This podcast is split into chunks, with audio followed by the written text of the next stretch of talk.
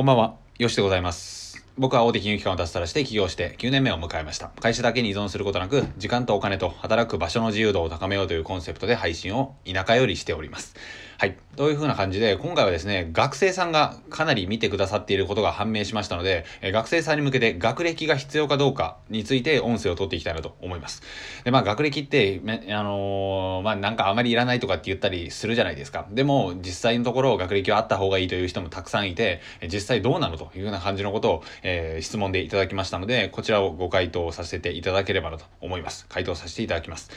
で、まずなんですが、えー会社に入る場合、有名な企業に入る場合は、皆さんご存知の通り、100%学歴は必要です。というのも、足切りがあるからですね。簡単に言うと、もう切られるんですよ。学歴がない時点で。で、めちゃめちゃ厳しい話にはなってくるんですが、例えばね、えーあなたが社長されている場合で、えーすごい有名企業になった場合、えーたくさんの学生さんが来たら、どういった感じで切りますか？やっぱね、最低もう学歴を見るしかないんですよね。身長ではまさか見ないですよね。というような感じになってくると、勉強をしていると、そしてその大学に受かっているっていう風な時点点で、えー就職、企業側としてはもう圧倒的にアドバンテージになるという風な感じです。で、まあこんなね、偉そうなこと言ってる僕は、じゃあ、よし、どれぐらい学歴あったんやという風な感じになるんですが、僕は地味に学歴ありまして、だいたい、えー、20位後半ぐらいですかね。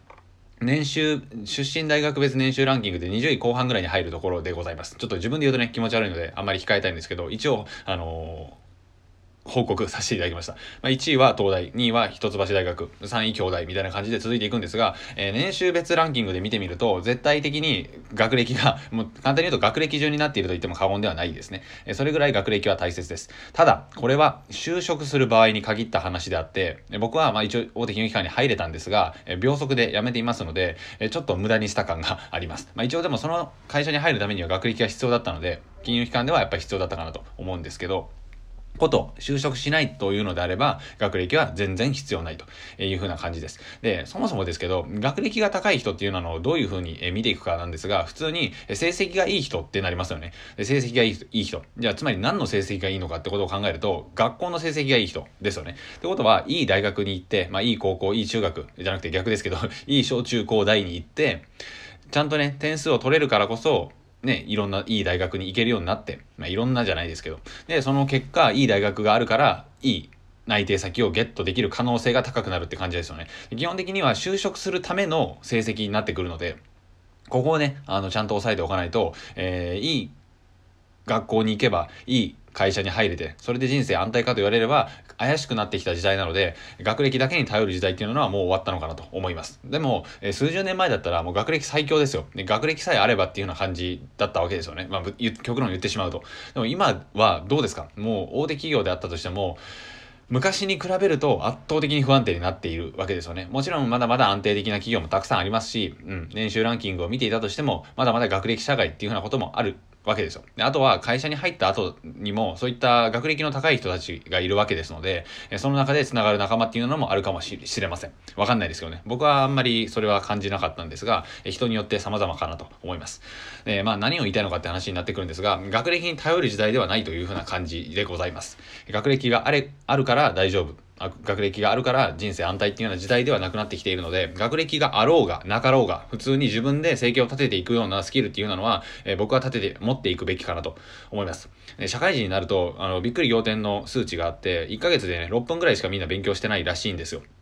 で、そういう数値があって、僕はじゃあ、どれぐらいしてたのかと、えー言われますと、0分でした。あの、全く何もやっていませんでした。ずっとウイレ、ウイレ、ウイレ、えーで、同期と、えちょっと、合コン行くみたいな。えで、酔っ払って帰ってくるみたいな。そもそも、クズ、クズですよね。言ってしまうと。まあでも、そんな感じでずっと過ごしていたんですよ。えーあのそうなってくるとね、あの会社にね、全部おんぶに抱っこになるんですよね。何も自分じゃできなくなるっていう風な感じです。まあ、昔の僕に向けたあれなのでちょっとひどい言い方になってますけど、それぐらい何もできなくなっていくんですよ。でその時にね、学歴があろうがなかろうがもう関係ないですので、じゃあその時に一番大切になってくるのは何かっていうと、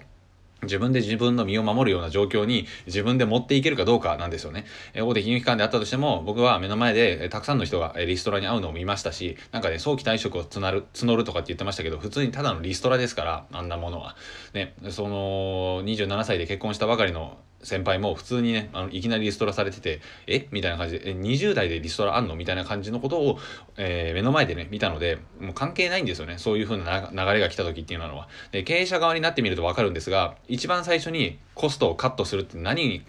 えー、着手するかっていうと、普通に人件費なんですよ。めちゃめちゃ大きいですので、20万円ですよね。えー、例えば20万円かけるその人数分って感じになってくるので、ここを切るしかないんですよ。で、仕事できる人だけ残していって、その人たちに売り上げを上げてもらう。その人たちにグググッと比重が乗っかっていくっていうような感じになるので、まあ、会社のまずくなった時に取る手立てとしてはすぐに、えー、人を減らすというふうな感じになったりするんですよ。えー、でその時にね本当に自分の能力が高まっていない状態で、えー、辞めさせられると学歴があろうがなかろうが、えー、またね同じように転職活動して、えー、学歴があるから入れたとしてもまた不安定になる可能性っていうのはあるのでどこまで行っても追いかけてくるんですよねその不安定っていう名のものが。なので本当に安定した状態は大企業に入ることでもなく自分のね脳みそを強化して自分が利益を生み出せるような行動を取れるような人間になっておくことなんですよまあなんか込み入った話になっていますがそれが本質的な改善につながっていくしそのために必要なことっていうようなことをね、考えていく必要があるんじゃないかなと思います。例えばインターネットでね、収益を上げる方法であったり、コピーライティングとかね、マーケティング、まあ、お客さんを集めて自分の商品を作って売る能力ですよね。このあたりがあれば0から1を作れるので、やはり強く生きていけるんじゃないかなと思います。で、それがあの会社に守られた状態で作りながら、会社にいるんだけども独立してるような状態ですよね。会社におんぶに抱っこじゃない状態っていうのを僕は作りたかったんですが全く作れなかったので是非ね、あのー、学生の皆様はそういった状況に僕みたいにね絶対ならないでほしいですし本当にね僕は苦労しましたし大切な仲間も亡くしましたし、えー、もう地獄のような毎日を あのあの笑い事じゃないですけどあの、ね、あんまりちょっとねあのおふざけキャラの僕がこんな真面目なトーンで喋るとダメなんですけどそういった現実が待っていたので自分の身は自分で守れるような強い人間になっていく必要があるんじゃないかなと思います。まあそういった観点からも僕は筋トレをしたりしてるんですけど、まあ、メンタルを鍛えておく、そして自分がいつでも行動できるような状況にあるっていうのは非常におすすめかなと思ったので、えー、ね、日曜日のね、一番ゆっくりされてる時間ではございますが、こういった音声を取らせていただきました。最後まで聞いていただいてありがとうございます。明日からまた仕事の方、そして明日から授業の方、今日は早めに休んで、そして明日に備えてみてください。僕も今日はとっとと寝て、明日も6時ぐらいに、うん、5時半ぐらいに起きて散歩して、またね、ラジオを撮っていきたいと思います。では、今週も1週間お疲れ様でございました。そして週末もお疲れ様でございました。また次回の放送でお会いしましょう。さよなら。